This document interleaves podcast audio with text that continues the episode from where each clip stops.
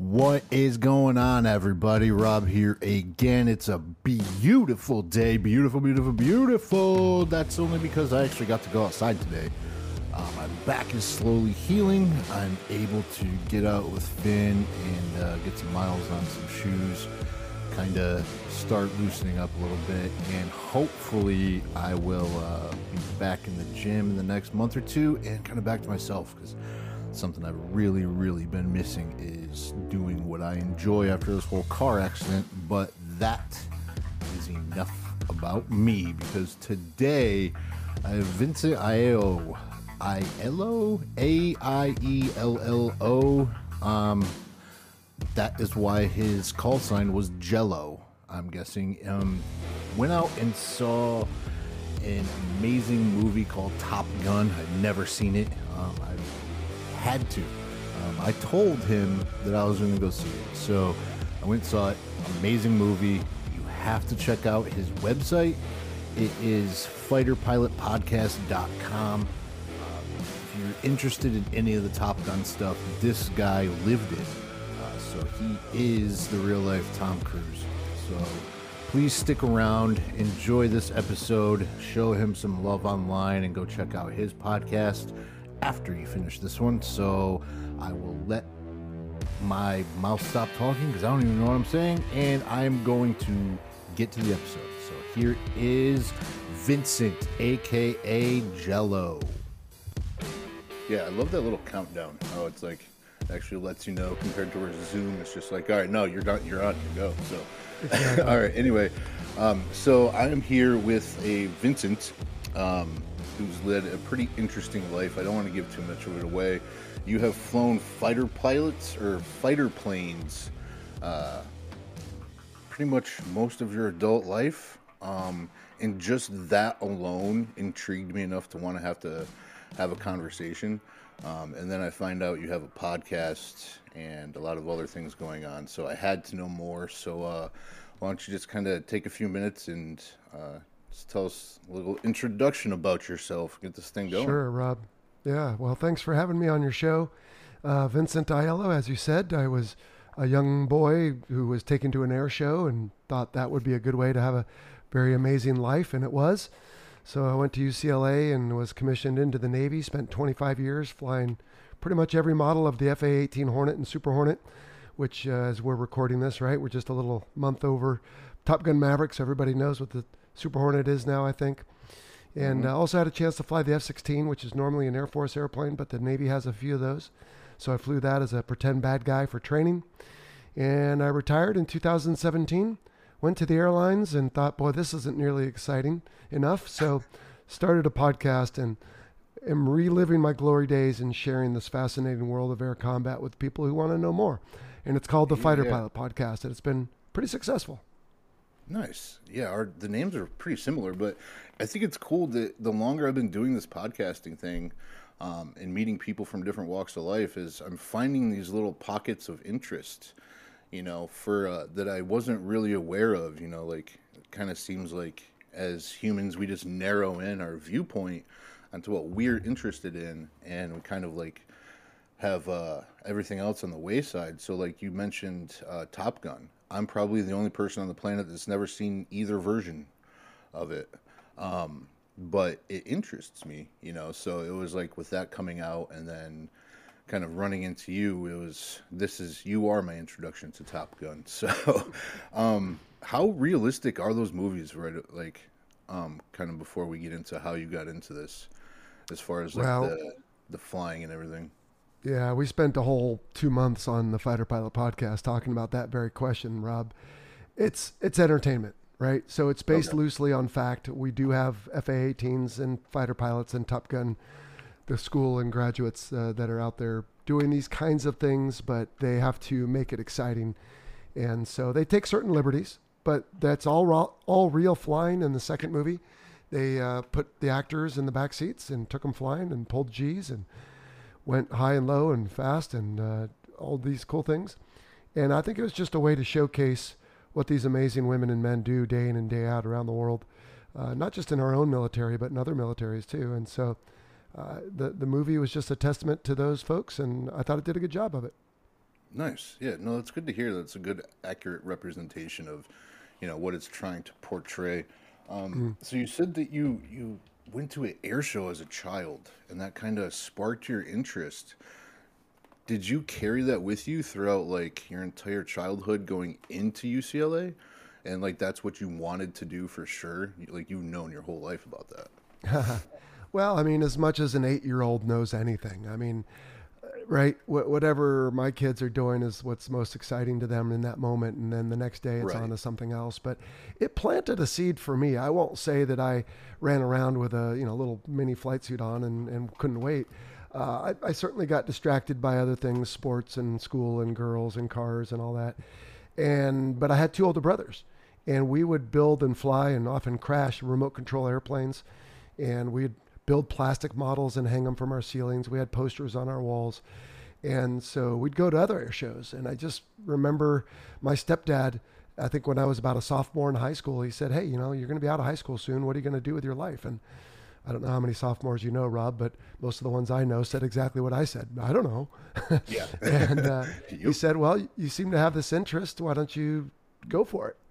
And as much as real life mirrors movies at all, that was the beginning of my little montage where I thought, yeah, why don't I go for it? And so started buckling down in school, started exercising a little bit more, started looking into what it would take to do it.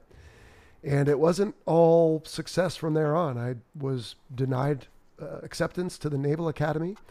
I was not in, initially dis, um, accepted to U C L A or the R O T C scholarship. I had to go to a different school and work hard and transfer over.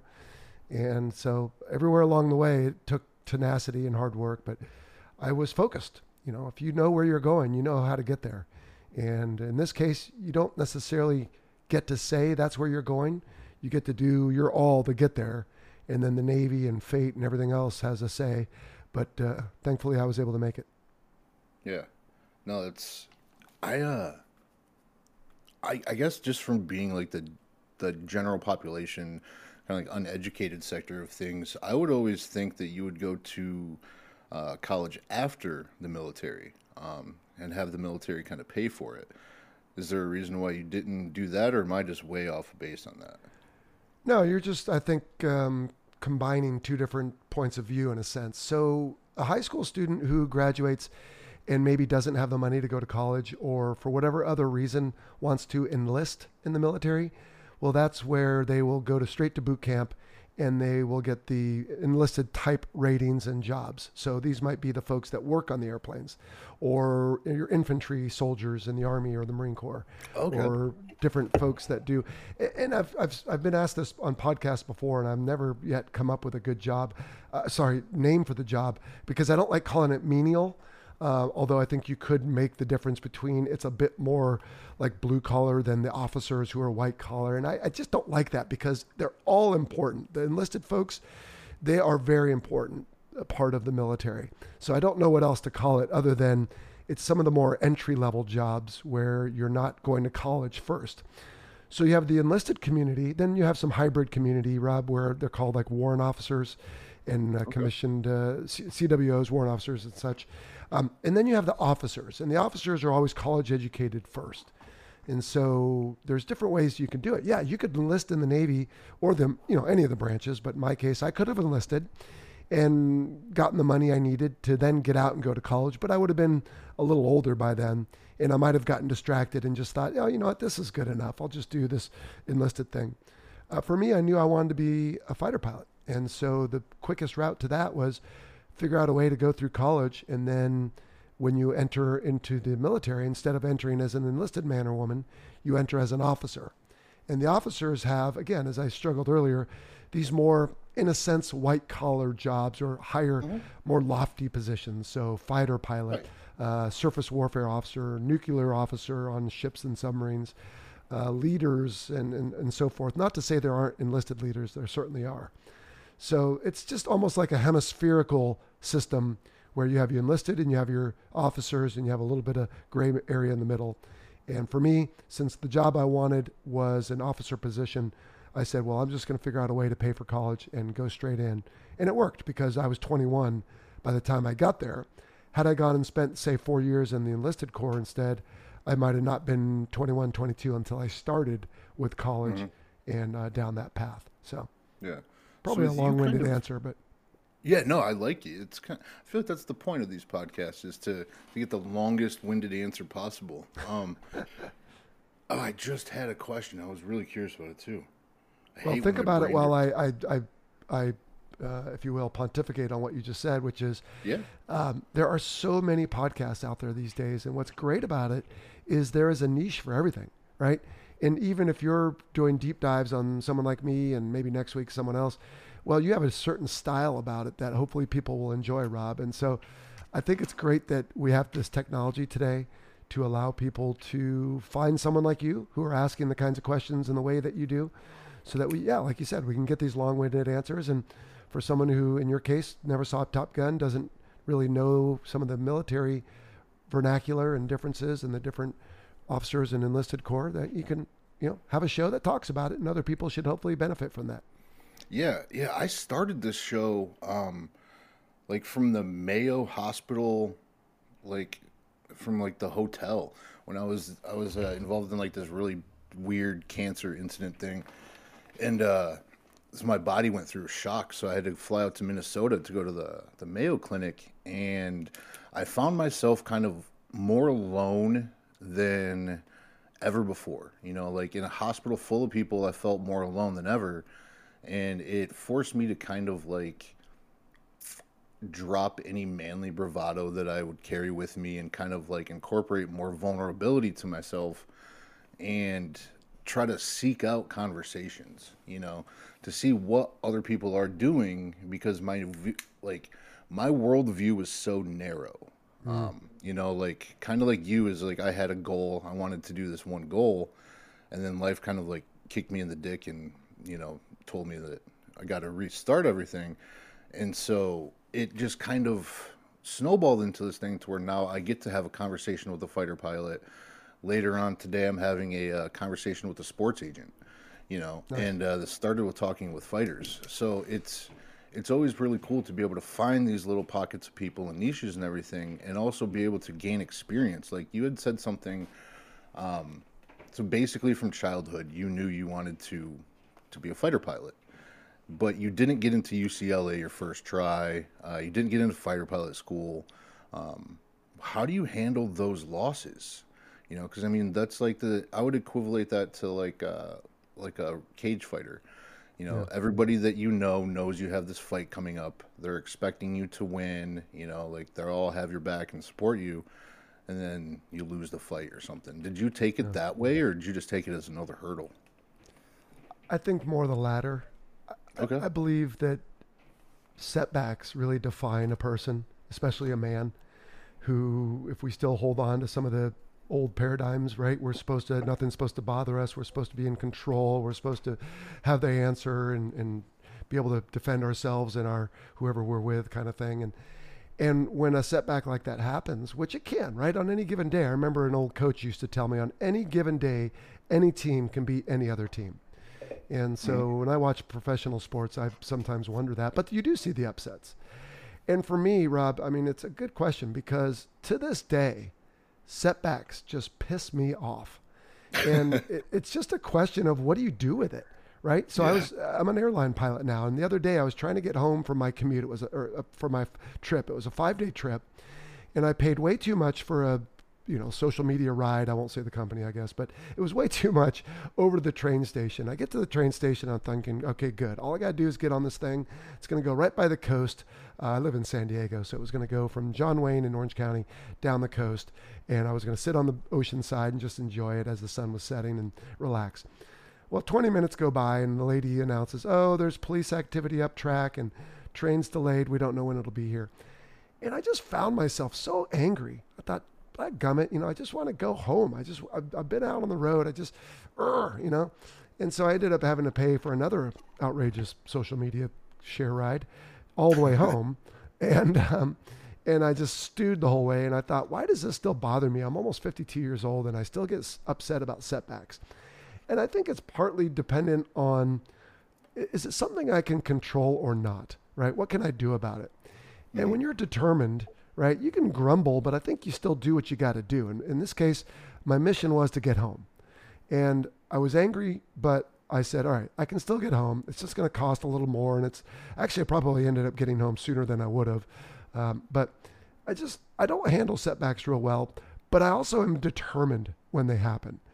And when I'm trying to do something and you tell me I can't do it, I might piss and moan, but I'm also going to put my head down and by golly, I'm going to find a way because mm. I'm going to show you, number one, but I'm going to prove it to myself, number two, because in the end, again, we're all not supposed to let people know that we have these doubts and concerns and, you know, maybe arguably unmanly self-doubts, but I do.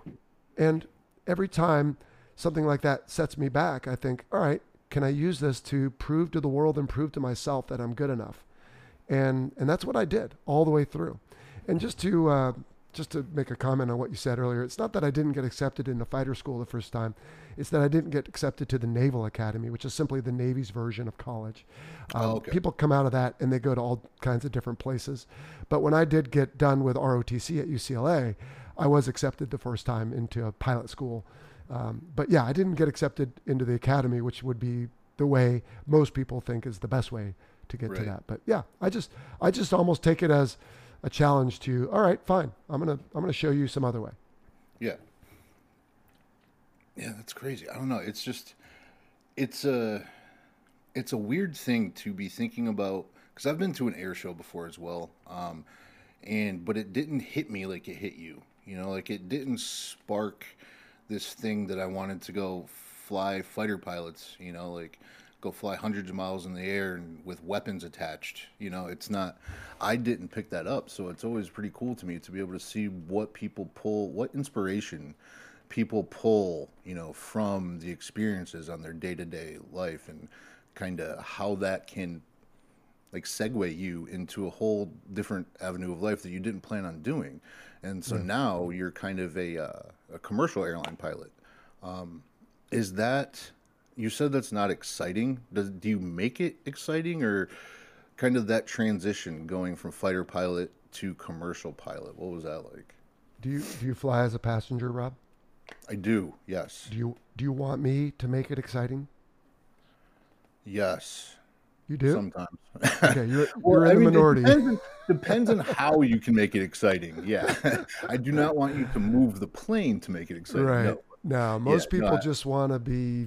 like, I just want to get from point A to point B. Don't even make a P A because yeah. you're interrupting my movie.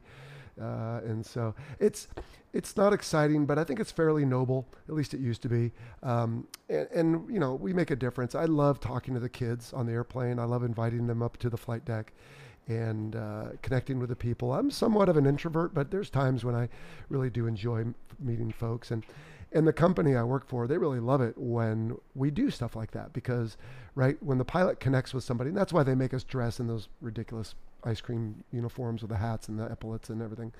And um, and so they want us to look the part. They want us to talk to people and tell them they're in good hands.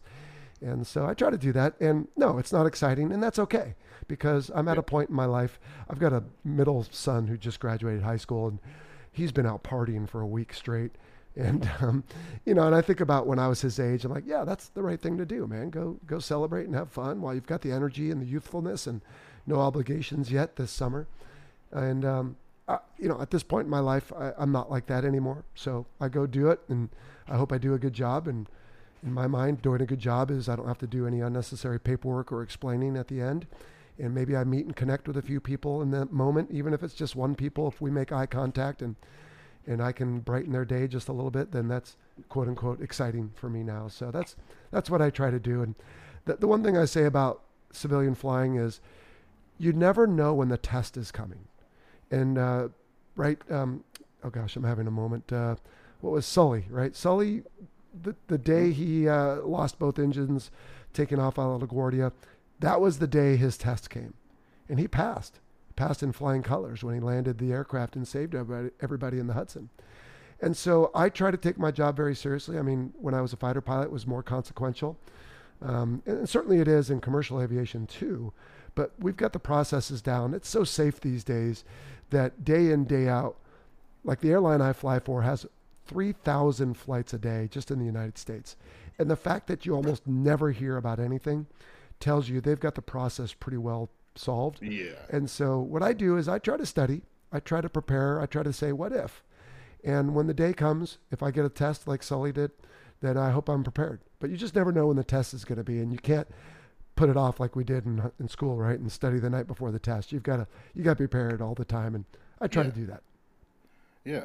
I like that. Yeah. And you said something that uh, is actually a good segue to kind of get into where I was hoping to uh, to go next with uh, the outfit that you're wearing. Seems like it hasn't changed since you were eight years old and you saw the that show. They, yeah, they don't change at all. It's a very traditional, I guess, uh, profession of, you know, it's almost like going back to the milkman days of literally, yeah. It doesn't seem like anything's really changed as far as like, from my perspective. You know, I wasn't around for the milkman days, but, you know, like just that, that outfit. And so, you know, that was the segue of you being eight um, and kind of going through um, just through life in, in general. And then you get to the fighter pilot school. Um, what is that like getting in your plane for the first time, you know, and realizing you did it, you know, like you, you've yeah. accomplished it. And now, now the work really begins, you know, kind of yeah. walk us through that a little bit. Well, I mean, you're working up until the day you first take your first flight, right? So all through college, you're preparing because you want to be competitive for a pilot slot. And then once you go to the preparatory training of the theory of engines and aerodynamics and meteorology and everything else, water survival, especially in the Navy. So you're doing all that. So it's a process, right? You don't just step into it like I presume those actors did in Top Gun Maverick, where it was very condensed, very just, this is what you need to know to do the job of being an actor in the back seat. So you're already in the frame of mind, Rob, where you're working hard, you know everything is graded and competitive, and the better you do, the more likely you are to get what you want. And so I worked really hard in everything I did, and it always, it wasn't always that I was the number one. In fact, I'm not sure I was ever the number one in anything, but I worked real hard and I was always in the upper portion. And so when I got to my first squadron, where we started with the simulators. I worked hard for each simulator. And then I remember my very first familiarization flight, call it FAM one. And we went out, we briefed, we got in, and all of a sudden, this was in the panhandle of Florida, and all of a sudden a big thunderstorm kind of moved in. And because the schedule's sort of lockstep all through the day, right? If, if you delay, that's gonna delay everything. So they just canceled us during the storm and kept the airplane for the next guys later and tried not to disrupt the flight schedule as much as they could. Um, but the next day when I went to fly and uh, I got in there and I, I was just exhilarating, you know, it was just great. And then I got airsick, which was no fun. Uh, but the next day went out again and got a little queasy, but didn't get air, actually, you know, didn't puke. And then the next day got a little queasy, but less. And then by the end, you know, it was less and less queasy, but that was actually something I dealt with, believe it or not, all through my career, Rob. Um, even just recently, I got in the back seat of a little airplane and went flying. And uh, ended up getting airsick because I don't do a whole lot of that quick maneuvering type of stuff anymore like I used to. And yeah. Uh, so, yeah, it's exhilarating. And then I'll tell you, just to end this part, um, my very first solo, I remember taking off and I just started yelling like, yeah, you know, and uh, kind of shouted out my brother's names yeah. who were always my biggest fans. Like, you guys should see this, you know, and um, it was just great. It, it just, you got to take those day by day victories to offset the little micro setbacks as they come. And, you know, again, it wasn't perfect. I had my share of flunked flights, if you will, in, in flight school. And, uh, you, you just, you just try to keep your head up and say, I'm going to keep doing this until I either make it or I'm, I'm washed out. And, uh, that's mm-hmm. what I did. And it worked. Yeah. I don't, I don't know. That's crazy. It's, I just keep picturing, uh, you taking off, you know, like screaming your brother's names. That image is, you know, that kind of seems like that's what you put all the hard work in for, you know, yeah. It's like for those little moments right there. Have you been able to find those little moments in any other portion of your career? Yeah. I mean, gosh, the, the first solo in retrospect was such a small thing. I mean, I spent most of the rest of my career flying a solo, flying by myself in an F eighteen or F sixteen. Right. And I mean, so, like having that initial, you know, like big pop thrill. Yeah. It just depends what you're doing. Sometimes if you're dropping practice bombs at a test range somewhere and you hit exactly on the target, that's pretty exhilarating. Uh, flying low level and fast is fun. Doing a dogfight mission with somebody and and gaining the advantage and winning, in a sense, uh, was exhilarating. So I I always looked for those moments in anything. And of course, I tell you, I don't, I don't know how much you know about carrier aviation, Rob, but boy, anytime Nothing. you come to a halt on an aircraft carrier, especially at night, uh, the fact that you're done is pretty exhilarating, because that those night carrier landings are pretty treacherous. Yeah, I was reading uh, off your website, and you were talking about the the night landings. I never thought about how hard that is. What are you seeing? Like, I would, I need to look up a video of it just out of pure curiosity, just to kind of see your vantage point. But is there just like bulbs going down the carrier, and that's your only runway, or is it completely lit up from like floodlights, or what are you? What exactly are you? Because you're there's no light. You're just out in the middle of the ocean, and you're. I can't imagine you can see what you're landing on before like thirty seconds away from it. So how are you? Yeah, I guess just walk me through that part. Yeah, it's it's scary. It's terrifying, because um, there, there's, I mean, if there's a moon up, which almost for whatever reason never seems to happen, and when there is a good moon, then, you know, there'll be some cloud deck that you descend below, because, right, that's where the clouds are, is in the sky, and you get below it, and now the moon is blocked and it's dark. But when the moon's not up, or there's an overcast or whatever, it's exactly like you said. It's just dark. And the reason you probably haven't seen too many videos, Rob, is because they could just show pure black and maybe play the sounds, and that's about it. But I mean, in real life, you can see out in the distance, if the visibility's good, some some some little lights. And these little lights are all you see. You don't have cultural lighting, which is, right, if you fly over downtown Los Angeles at night, that's such a huge city that it becomes part of your peripheral vision. Well, when you're out over the ocean, and if it's a moonless night, then you've got stars down to the horizon, and which is pretty amazing, by the way. Um, and but then there's the dark ocean. And so when you look out down at that carrier, you could be looking at it right side up or upside down. You can't really tell. And so you've got to rely on your instruments in our heads-up display. And as you get closer and closer, you can start to make out what is the actual lights on the deck. And there are some very low voltage, or I don't know how they would measure it, but floodlights, mostly for the safety of the deck crew. But otherwise, you've got the runway edge lightings, you've got a reference light that you use to land, and you've got your buddies out on the platform, the landing signal officers, who will talk to you if you need it, or at least yell at you when you when you really need it, kind of thing. Um, and the idea is, if you do all the procedures correctly and you can keep your wits about you and remember which side is the upside, if you will, then uh, they're there to tell you if you need a little power, or come left or go right or whatever. And uh, ideally, you do it yourself and you end up in the wires. And I'll tell you, Rob, it's it's it's scary. It really is. But what's almost more scary is the way we taxi our aircraft is with our feet. We have rudder pedals and nose wheel steering, which we steer with our feet, and brakes. And sometimes on a really dark and hairy night, your the adrenaline in your body is like, okay, I'm done. I need to, you know, exit your body now, in a sense. And I, I don't know that much about uh, kinesiology, if that's even the right term, or, or you know, physiology. yeah. but, but but the muscles, I'm told, in your quads, in your upper legs, are your, are your biggest muscles. And so I guess the body says, all right, well, I'm just going to send these out through these muscles by kind of twitching them. So then you end up with sh- sh- wobbly legs, and it makes it really hard to taxi the aircraft, because there's very precise steering they want to put all those aircraft so close to each other.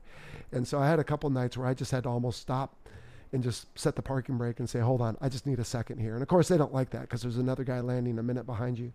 And so they'll holler at you if they need to, or whatever. But um, it's it's pretty scary. And um, I've had some nights where it's easy, and I've had some nights where I had a couple tries at it, because you miss all the wires and you go around and try again. And I've been waved off a time or two, which is where those L S Os say, uh, power up, wave off, just just beat it. You know, you're looking a little too scary, and we don't want you crashing in the back of the ship, which you can get on YouTube and find several videos of that happening. So I think that's part of the reason it's so scary for us, is we know that it's consequential. It's life or death, and not just your own, mm-hmm. other people on the flight deck. Yeah. Yeah, I uh, I try to stay away from those videos. So, so when I was younger, I would I I would watch like those squirrel suit videos, or like skateboard videos, you know, just of people doing extreme things and hurting themselves. And now I just look at it, and it's it it's changed for me a little bit as I've gotten older, to where I don't want to see somebody fail and die. You mm-hmm. know, like yeah. it's just, it's not something that I really want to go into. Um, but I appreciate that they're out there. It. Yeah. Yeah. There's also that. You know, once it's um, in there, do you, do you remember in the Vancouver Olympics several years ago, some, they, they screwed up the track of some luge thing and some poor guy went flying off and just ran yes. into the cement pole. I can't unsee that. I think of that yeah. from time to time and it just bothers me. Yeah. Yeah, exactly. And it just seems like, even if it's not my trauma, but mm-hmm. witnessing your trauma seems to carry a weight that I then have to like carry. So I yeah. just choose not to, to do that too much. Um, but with that trauma, it's a good segue to get into, uh, you've been busy. You're, you're a very busy man. Uh, you know, behind you, you got an entire bookshelf. Um, really, you got some cool stuff on that shelf actually. Um, but are you, uh, what's your family life like? You know, like uh, getting into, away from the profession and getting into your personal life, do you have, did you have time to kind of cultivate the, the relationships and stuff that you wanted and kind of create that balance? You know, I made it a priority, Rob, early on. Um, although my wife probably wouldn't tell you that because we met before I, just before I started flight school in Pensacola. And we hit it off and she ended up moving in actually. And, and we dated, uh, let's see, we met in ninety-three. I think I proposed in ninety-seven and we married in ninety-eight. And she'll kid me about it, especially in front of other girls or uh, friends or something. But, but I tell her, I said, look, I was married to the flight school. I, I had a singular focus and yeah, I liked you, but uh, this was important to me and this was what I wanted to do. And, and so I was glad she held on because once I was done and made it in a sense, I realized, boy, I better get busy because I don't want her to run off. So, you know, I proposed and we married not long into my first fleet tour. So I've always made her and our children a priority. We have three sons and I try to always be there when I can, but they know that I'm gone a lot. Um, mm-hmm. My youngest was, I think, two years old when I left on my first deployment after having him. And uh, there's this heartfelt story that my wife, she had written me an email when I flew off to deploy in two thousand three. And uh, and I, I kept the email because it was so poignant. And I ended up putting it, I didn't tell her I was going to, but I put it in the retirement program uh, when I left the Navy in two thousand sixteen. And, you know, I don't know if you ever go to anything where there's like a program, uh, but you sit and look at it while you're waiting for the thing to start. And I was up on the stage and I was looking out and I saw a lot of people kind of just surreptitiously like, you know, oh, I got something in my eye, you know, or something. But mm-hmm. she, uh, I don't know if I can even get through it, you know, without getting a little choked up. But she, she talked about the night I that she and, and uh, Slater's his name, watched me fly off. And that night, I, he, you know, I wasn't there to do the normal nightly routine with him. And she put him to bed and tried to explain. And it was really cute. And she said that a couple of minutes later, he came out crying, just, you know, like, where's daddy? And it was an eight-month deployment, Rob. I mean, you know, we had to figure out how to make that work for eight months. And uh, yeah. so when I got home, you know, of course, tried to make it up to him. And he understood as he got older and, and the other boys did too. And so I just, I've always tried to make them a priority and, and try to let them know that even if I'm not here physically, I'm still here, you know, emotionally and mentally. And mm-hmm. when I deployed to Afghanistan in two thousand eleven, um, my youngest was four. And so Slater, my oldest, was eleven. And so he was a pro by then. But, you know, my wife made little daddy pillows that they could hug at night and stuff. And so uh, it's it's hard, but you just make it a priority and, and you just deal with the absences. And, of course, these days, you know, oh, where's dad, mom? Oh, he's on a five-day trip. He'll be home Thursday. Oh, okay. you know, yeah. So it's no surprise. But I, I try to connect with them when I can. But, you know, they're older now, so I think they mm. dad's not as important right now. Hopefully I'll come back again uh, later, but um, for right now, you know, I'm I'm gone, and, and they don't seem to notice, at least in my opinion. Yeah, but, yeah. but yeah, I still make it important. Uh, okay. And, yeah, and to try to try to not give anything up if you can, uh, if I can, for yeah. for the sake of family. Yeah, because right now, um, my fiance and I have been engaged for over a year, um, and we don't have any kids. But thinking about having kids and kind of, uh, yeah, I don't know. The having kids is a very, very scary thing. Um, and then the time commitment towards it is a hard thing. Um, but the thing that I struggle with the most is kind of, you touched on it a little bit, but um, is being there, you know? So I grew up without a father. And so when I have a child, I want to be there twenty-four seven, you know, like do all the things that I didn't get to be a part of. But there's also that other side as being the man, you're supposed to go out, and the longer you're gone, the more you're providing. And so that's, that seems to be one of the biggest balances. Um, have you been able to find that balance later? Like, not so much in your military career, but now going into your commercial career with it, is it a little more structured and you can kind of, I don't know, I guess, yeah. yeah. Kind of deal That's with a that good way. question. I mean, so this month, July, for example, I yeah. had the fourth of July off, which was great. And I have three five-day trips later in the month, with a little bit of time in between each one. And so we just, we have a family schedule. And, and again, I don't think the kids even bother to look at it because dad's either home or he's not. Uh, but when I'm home, you know, especially my youngest, I've got one left in high school, and I, I get up with him in the morning, and uh, I see him off. I still, you know, push him on his bike. I tell him it's a catapult shot, like my aircraft carrier days, and give him a little push down the sidewalk and a, a kiss before that kind of thing. And, And so I just try to avail myself. But I think if you do have kids, and I hope you do, by the way, Rob, because it, it changes you as a man and as a human being. It softens you, I think, a little bit. And it it, it it makes you kind of consider your priorities. At least it does for most people. And also, I think, I hope, right, my kids will someday, if uh, if I'm on a deathbed, will be the ones that'll be there, not any of these books and different memorabilia behind me that mm-hmm. were from my career or from my podcast.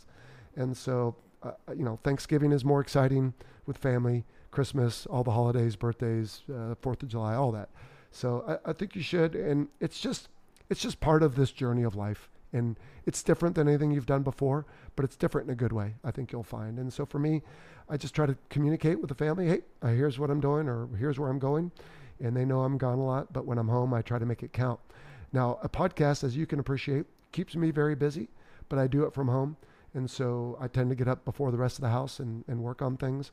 And when I start hearing someone stirring and finding their way down for a bowl of cereal, I try to pause what I'm doing and go visit with them and, and just be there. Because that's, I mean, in the end, that's what that's what there is, is relationships. Yeah.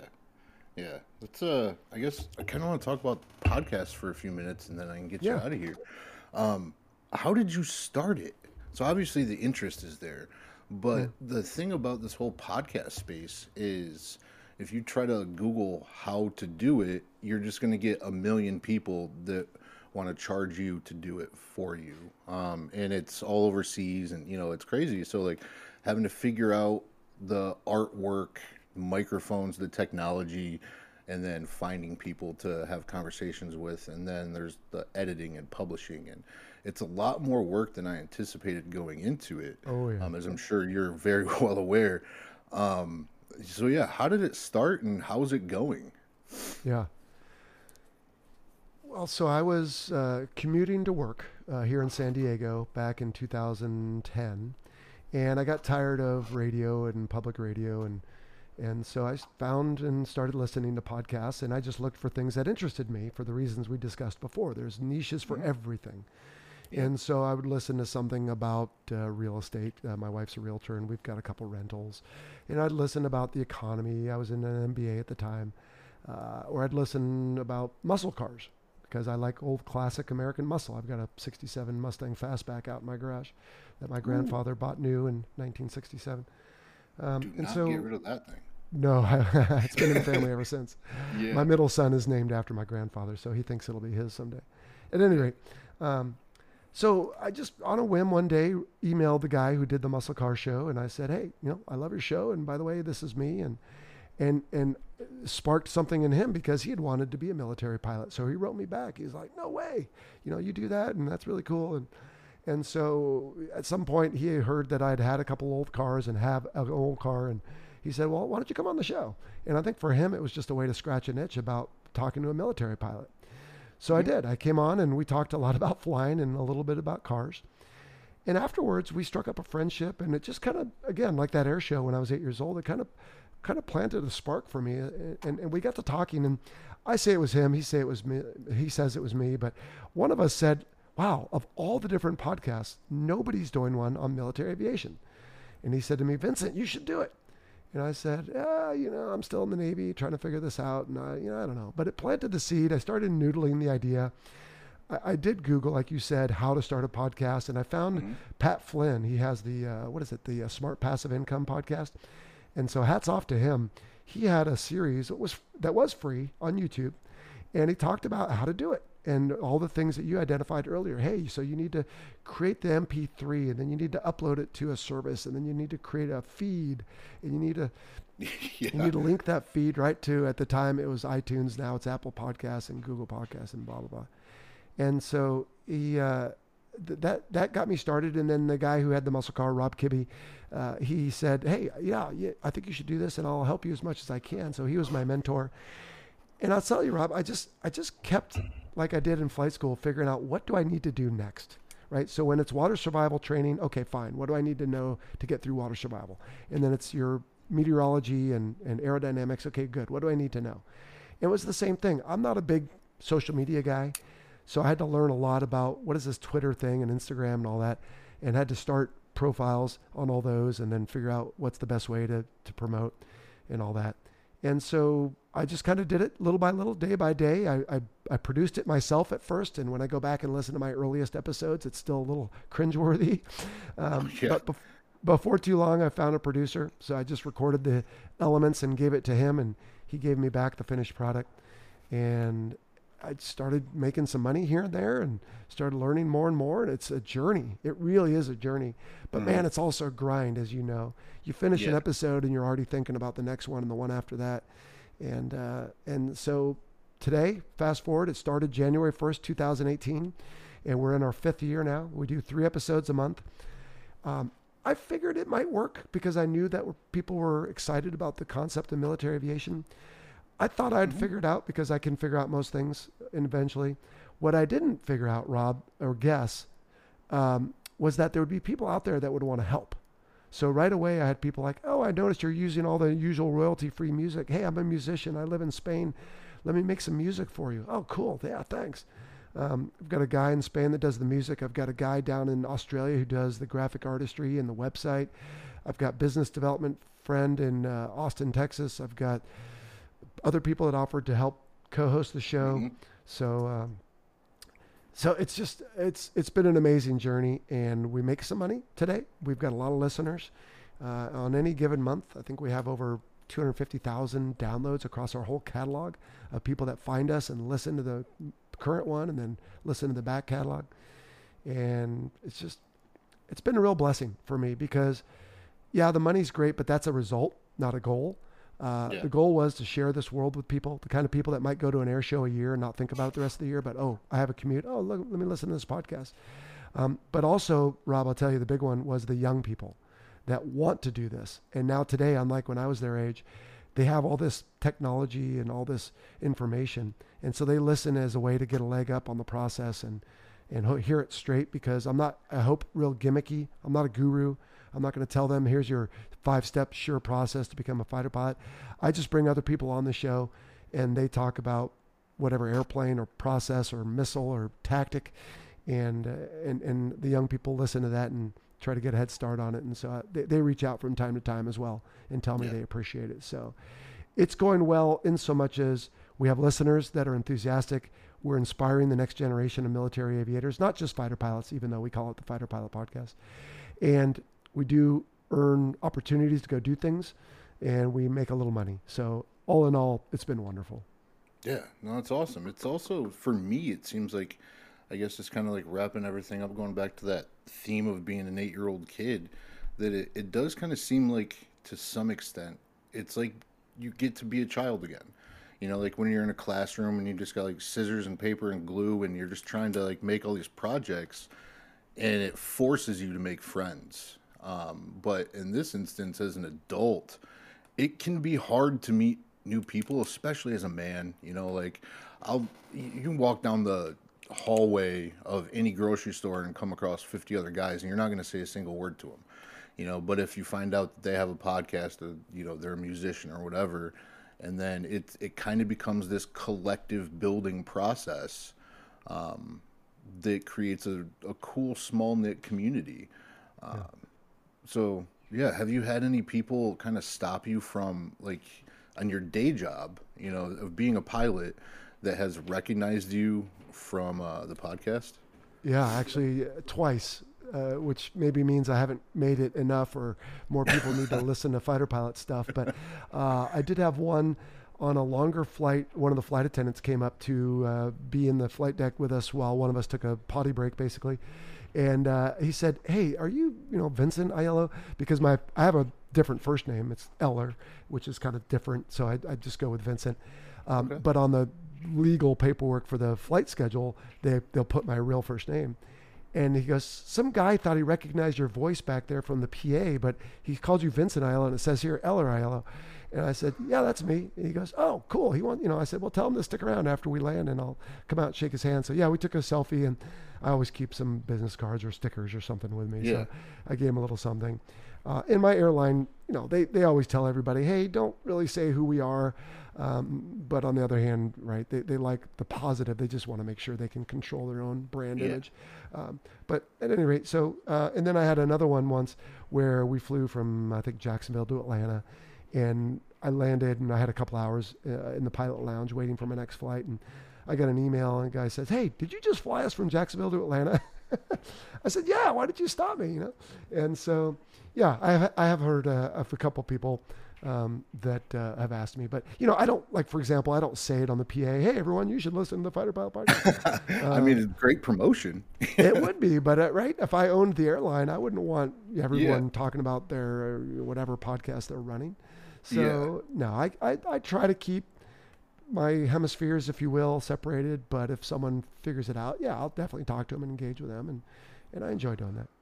Yeah. No, I don't know. It's uh, this has been a cool conversation, man.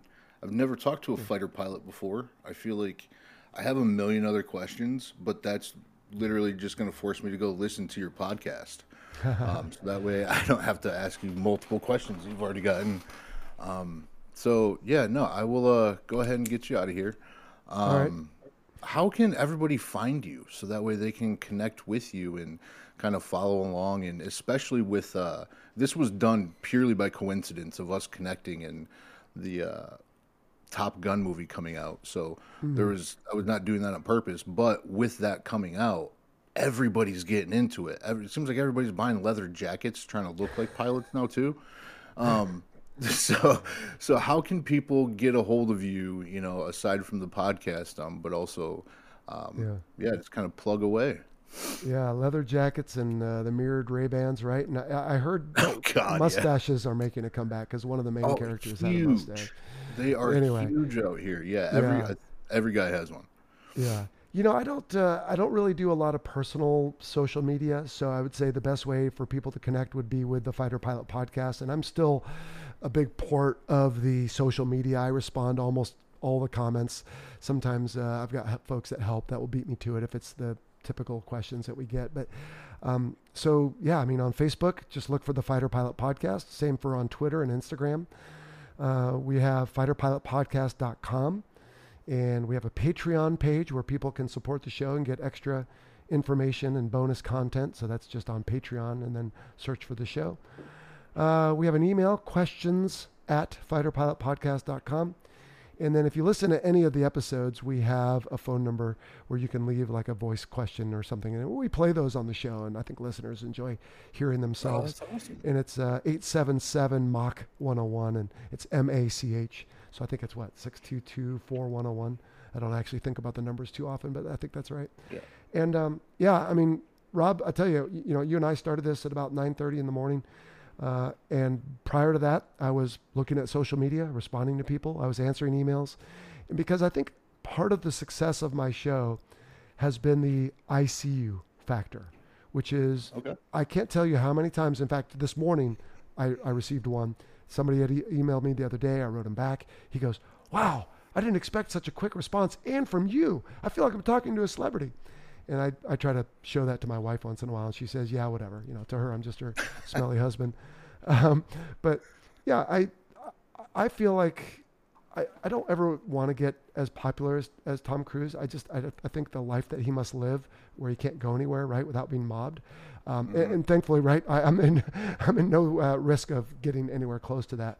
Um, but I, I do enjoy connecting with people, as I said earlier. I do enjoy just, you know, that, that's, that's, I think, a part of life. And paradoxically, the reason the shows succeed is because of that. But the more we succeed, the less able I am to do it. And so I try to just pick uh, one or two people a day that I can respond to, and some of the rest of them I hand off to uh, staff that helps me out. And when they hear from me, I, I think they're they're really excited. And so, you know, just publicly, when you first reached out to me, I think it was like right on the fourth of July. Um, I had yeah. to sort of guard myself a little. I apologize for that, but it's like, uh, you know, who are you? How big are you? And what is it about? Because my team gets mad when I keep saying yes to everything. But, you know, in the end, I believe in the raising, the rising tide raises all the boats. And uh, if this helps you a little bit, or if I get you and some of your listeners over to the Fighter Pilot Podcast, well, then that's a win all around. So it was time well spent as far as I'm concerned, Rob. Thanks for the invitation. Yeah, and, and same likewise. I uh, I always love trying to cross-promote a little bit. And like we were talking about this whole time, find these little pockets of people just to see what other people are interested in. So it's a, it's been a pleasure talking to you. Um, thank you for your service. That is a thing that Welcome. I was supposed to say in the beginning. I forgot. Um, so thank you for that. And uh, okay. yeah, I uh, will talk to you soon. Thanks for coming on, man. Yeah, I appreciate it, Rob. And uh, let's keep in touch. If you want to do a part two sometime after you've seen some of our shows, you might have some more questions. Yeah, definitely. I will. Uh, should I go see Top Gun, or is that just going to ruin it?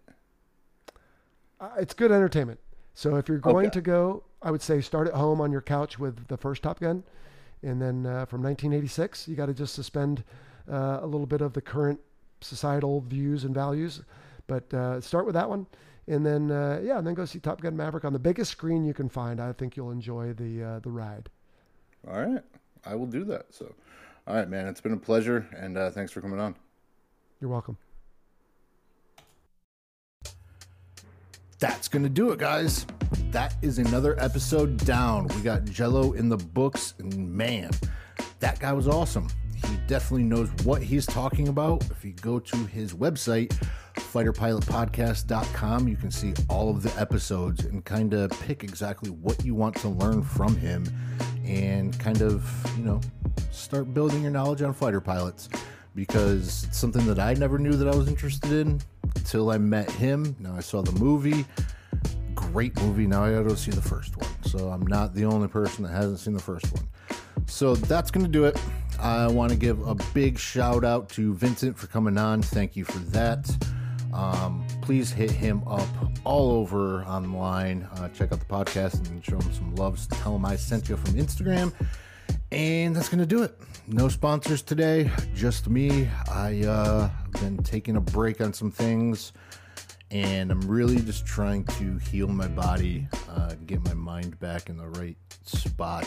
Um, you know, going through a lot of pain and having my past, it's a difficult situation to navigate, but I have amazing people around me who really for showing their love and support. So it has been an amazing recovery process. So for those of you that have helped me, thank you. I appreciate it. And for those of you that say, I can't do it, just, you're a fan. Just sit back and watch. So that's going to do it, guys. I appreciate your time. Thank you for listening, and I love you. See ya.